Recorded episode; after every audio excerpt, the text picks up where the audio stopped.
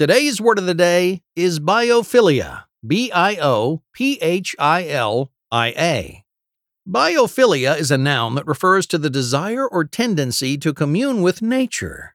Our word of the day combines the Greek prefix bio, meaning life, with the Greek suffix philia, meaning a love for.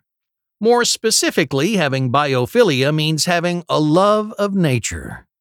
There are some who, when in the midst of nature, are swept away by the biophilia of the moment, in awe of the majesty of nature all around us. And then there are some like Kenny who only love nature when it gives him something tasty to put on his barbecue pit. Biophilia is spelled B-I-O-P-H-I-L-I-A.